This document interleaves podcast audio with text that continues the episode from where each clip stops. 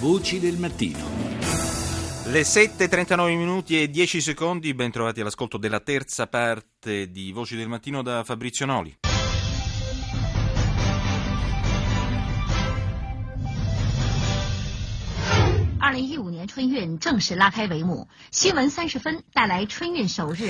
Cominciamo la rassegna dei telegiornali stranieri con CCTV, dunque con il TG di Stato cinese. È partito il grande esodo, così viene definita, per l'inizio delle vacanze di primavera. Almeno 6 i milioni di viaggiatori sulle strade del paese in questo primo giorno, previsto un incremento del 50% rispetto allo scorso anno.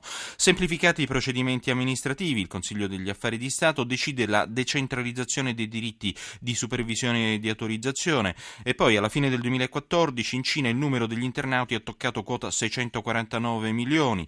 Eh, un altro punto che ci riguarda in qualche modo sospettato di crimini finanziari, Mezang, rifugiato in Italia, è stato estradato in Cina, un titolo eh, dunque eh, in qualche modo legato al nostro paese. Si tratta del primo caso di estradizione da un paese europeo in Cina. Eh, altro titolo si schianta un aereo di linea a Taiwan nei pressi del fiume Geelong poco dopo il decollo e poi nel mondo il processo per genocidio alla Corte dell'Aia, al Cairo esplosioni nel centro cittadino nei pressi dell'aeroporto, nessuna rivendicazione, in Giordania cresce la rabbia dopo l'orribile esecuzione del pilota da parte dell'ISIS. Vous êtes bien sur France 24, bonjour et bienvenue si vous nous rejoignez. Dans l'actualité de ce mercredi 4 février, la Jordanie promet une guerre sans merci aux djihadistes. Après le meurtre de son pilote par l'organisation de l'État islamique, Amman exécute deux combattants islamistes condamnés à mort. L'apertura del TG di France 24 eh, riguarda invece la Giordania che promette una guerra senza quartiere contro i jihadisti dopo la morte del suo pilota per mano dell'organizzazione dello Stato islamico. All'alba l'esecuzione di due jihadisti condannati a morte e poi il grande imam dell'Università Islamica Al-Azhar che esprime la sua condanna e chiede che i jihadisti vengano crocifissi. Scandalo alla sede della Polizia Giudiziaria a Parigi, tre agenti in custodia per aver violato il segreto istruttorio, fuga di notizie nell'ambito di un'inchiesta penale. E infine L'aggressione a Nizza di ieri alle forze dell'ordine da parte di Moussa Koulibaly, aggressione che mette di nuovo, eh, diciamo, alimenta i dubbi sulla sorveglianza francese. الظهيرة من الميادين السلام عليكم وإلى عناوينها السلطات الأردنية تعدم ساجد الرشاوي وزياد الكربلي والملك عبد الله يعود من واشنطن.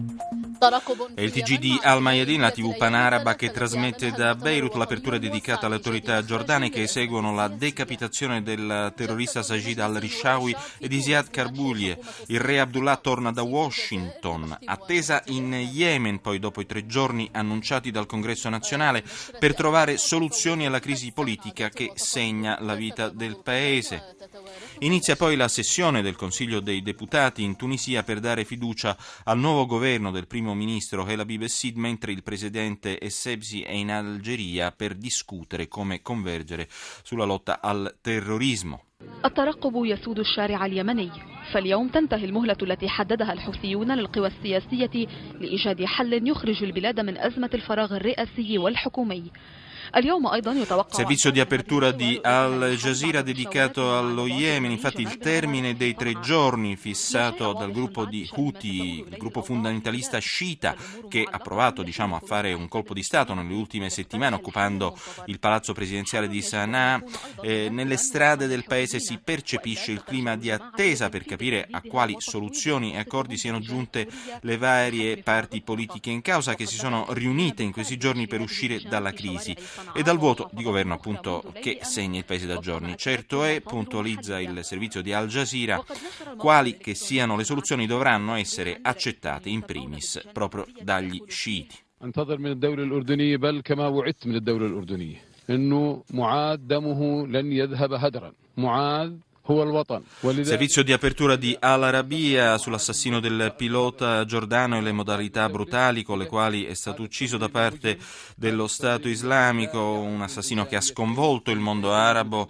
La notizia appunto è è ricorrente in tutti i media arabi. Quella che state sentendo è l'intervista al padre del pilota giordano, rilasciata alla televisione panaraba appunto e che trova parole comunque per incoraggiare ancora una volta il suo paese e la coalizione internazionale per combattere i jihadisti dell'ISIS che hanno dimostrato di non avere un minimo di umanità, dice appunto il padre di Casasbeh, di non avere nulla di musulmano, ma anzi di distruggere l'immagine dell'Islam nel mondo. Mio figlio Muad, ha detto il padre, non è solo mio, ma di tutta la Giordania. E eh, adesso abbiamo in linea eh, il professore Giampiero Ganaleri, docente di sociologia dei processi culturali e comunicativi all'Università di Roma 3. Intanto buongiorno professore, grazie per essere con noi. Buongiorno, buongiorno a tutti. Allora, eh, vogliamo soffermarci con lei sulle tecniche di comunicazione mediatico-strategiche dell'ISIS, perché è ancora chiaramente sotto gli occhi di tutti eh, l'immagine orribile del rogo del pilota giordano arso vivo, eh, Moaz al-Kasasbeh,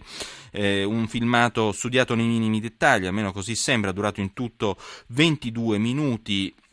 E c'è chi parla, diciamo, di orrore in salsa medievale, professore, ma anche di chi, eh, chi sottolinea invece il raffinato quanto crudele videogioco eh, messo in atto da parte dell'ISIS, che sembra seguire un copione ben definito. Innanzitutto eh, con l'ISIS tutti abbiamo capito che c'è stato un ribaltamento militare dovuto al fatto che si sono impossessati delle armi occidentali che erano sul, sul fronte iracheno e sul fronte siriano e questo è, è stato chiaro a tutti, se no non si capirebbe. Oltretutto i finanziamenti devoluti dal petrolio, eccetera. Quello che invece è sfuggito forse è che si sono impossessati anche di un know-how comunicativo, hanno, hanno una vera e propria fondazione orientata a quella che potremmo chiamare la propaganda eh, politica, la propaganda militare, la propaganda del terrore. E questo spiega il fatto una costruzione così sofisticata e così agghiacciante eh, delle esecuzioni capitali eh, che sono cominciate in un modo eh, elementare ma eh, estremamente eh, veramente terribile, la tecnica anche della confessione, dell'appello degli stessi condannati al mondo occidentale, eh, non dimentichiamo eh, l'uccisione di un prigioniero da parte di un bambino con il padre che gli fornisce l'arma, tutte diciamo così tecniche, se possiamo chiamarle con un termine eh, che è assolutamente riduttivo, che eh, indicano una sofisticazione comunicativa che può nascere soltanto dall'acquisizione di, di una fortissima certo. capacità di, di fare che deriva anche dal fatto che evidentemente eh, molti militanti dell'ISIS giungono anche da, da paesi occidentali, anche dalle università occidentali, eh, anche università ecco. e dipartimenti di comunicazione. Professore, però eh, sembra che l'asticella dell'orrore venga posta sempre più in alto, come anche eh, il fatto che la nozione di infedeltà, di infedele religioso, insomma, venga dilatata a piacimento, visto che le vittime stanno diventando anche musulmani, spesso, vabbè, eh, anche convertiti, è chiaro, ma insomma.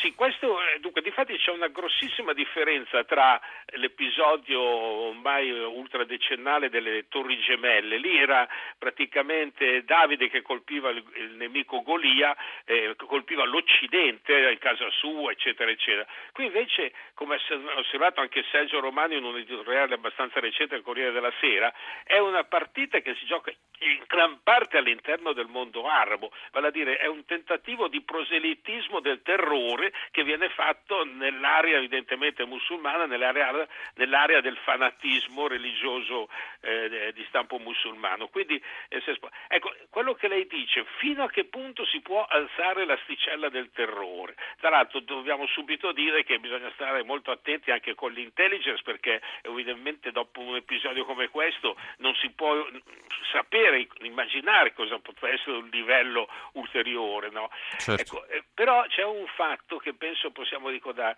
Eh, noi italiani ricordiamo un terrorismo, se vogliamo, nostrano, minore, anche se veramente per noi è stato durissimo, quello delle Brigate Rosse. Eh, gli analisti sono diciamo, ormai unanimi a distanza di quasi 40 anni nel dire che l'uccisione di Moro è stato l'inizio del loro declino. Quindi mm. forse proprio l'asticella ormai mai è volata così in alto e tra l'altro la compattezza che c'è tra Obama, Abdullah e il mondo occidentale e lo stesso eh, messaggio del nostro capo dello Stato eh, credo che indichino, indichino che eh, veramente il mondo occidentale sta reagendo e non solo il mondo occidentale ma il mondo moderato arabo. Beh, insomma, le parole comunque dell'imam eh, di Al-Azhar eh, sul fatto che gli jihadisti dovrebbero essere crocifissi Beh, fa pensare su questa reazione, effettivamente sembra esserci nato anche a livello culturale una reazione. Certo, anche se diciamo così tutto questo porta a un ulteriore degrado perché ovviamente di fronte a minacce di questo genere il concetto di giustizia va a farsi benedire e subentra comprensibilmente anche il concetto di vendetta. Certo, grazie a Giampiero Gamaleri, ricordiamo docente di sociologia dei processi culturali e comunicativi all'Università di eh, Roma 3. Voci del mattino.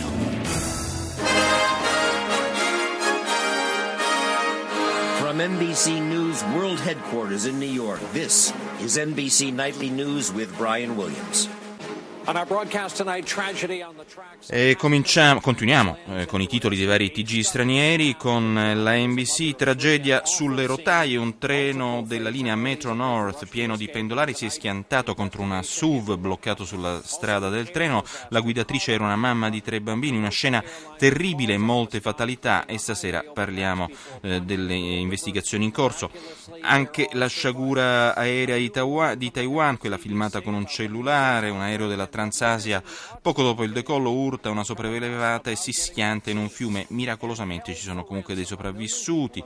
Poi un nuovo avvertimento dei vertici del CDC, Centro per la Prevenzione e il Controllo delle Malattie, riguardo l'epidemia del morbillo che sta colpendo gli Stati Uniti e anche cosa dicono i rappresentanti delle associazioni eh, con, per la prevenzione dell'autismo sulla necessità di vaccinarsi. Eh, poi, infine, mm, trattenuti per riscatto milioni di persone vittime di hackers che accedono al computer, prendono in ostaggio i file, i documenti privati e poi chiedono un, eh, in, un riscatto, diciamo, eh, in soldi per riavere i documenti. I'm Paula Hancock in Seoul and this is CNN. Hello, everybody. Great to have you with us. We'd like to welcome our viewers in the United States and around the world. I'm John Vors. Yeah, and I'm Zane Asher. Head at this hour. Survivor stories. A toddler is pulled from the wreckage of that downed plane in Taiwan. Jordan promises Anche la CNN dedica l'apertura allo schianto del velivolo 235 della Transasia a, a, Transasia a Taiwan, 15 superstiti, tra cui un bambino, mentre le ricerche dei, somme, dei sommozzatori sono ancora in corso per recuperare le eh, altre persone disperse. Intanto risulta che 12 eh, persone disperse, che pochi minuti prima dello schianto del velivolo sia stato inviato un SOS dalla cabina di pilotaggio. Si parla poi della reazione della Giordania alla brutale uccisione l'uccisione del pilota caduto nelle mani dell'ISIS, mostrato in un video mentre moriva tra le fiamme. Il paese assicura eh, in risposta una guerra senza tregua contro il califfato. Infine la cronaca eh, da Chicago dove un gruppo di fratelli ha fatto crollare un famoso cartello della droga messicano. You're watching BBC News. My name is Mike Embley. Our top stories this hour. La BBC dedica il titolo d'apertura al rocambolesco incidente aereo avvenuto a Taipei. Il giornalista racconta le immagini drammatiche del veicolo della Transasia, il volo 235, che prima di schiantarsi nel fiume Gelong sbatte su un ponte e lambisce delle vetture. Le vittime sono state 31, riferisce la BBC, 12 i dispersi. E poi il giornalista di Al Jazeera, Peter Grest, liberato da una prigione egiziana domenica scorsa è rientrato in Australia, a Brisbane, e ha tenuto una conferenza stampa in presenza dei suoi familiari. Ha detto che i suoi colleghi Mohamed Fahmy e Baher Mohamed restano ancora in carcere e sono comunque contenti del suo rilascio, ma è molto difficile lasciarli indietro. Ha specificato infine che spera comunque di rivederli liberi il prima possibile. Infine c'è ancora attenzione per le conseguenze della barbara uccisione da parte dell'ISIS del pilota giordano, mostrato mentre moriva tra le fiamme. Il re Abdullah di Giordania ha garantito partito una guerra senza tregua allo Stato islamico e ha dichiarato che il sangue della vittima non è stato versato in vano. Ha assicurato inoltre che il suo paese resterà saldo nel sostegno alla coalizione militare che combatte contro gli estremisti del califfato.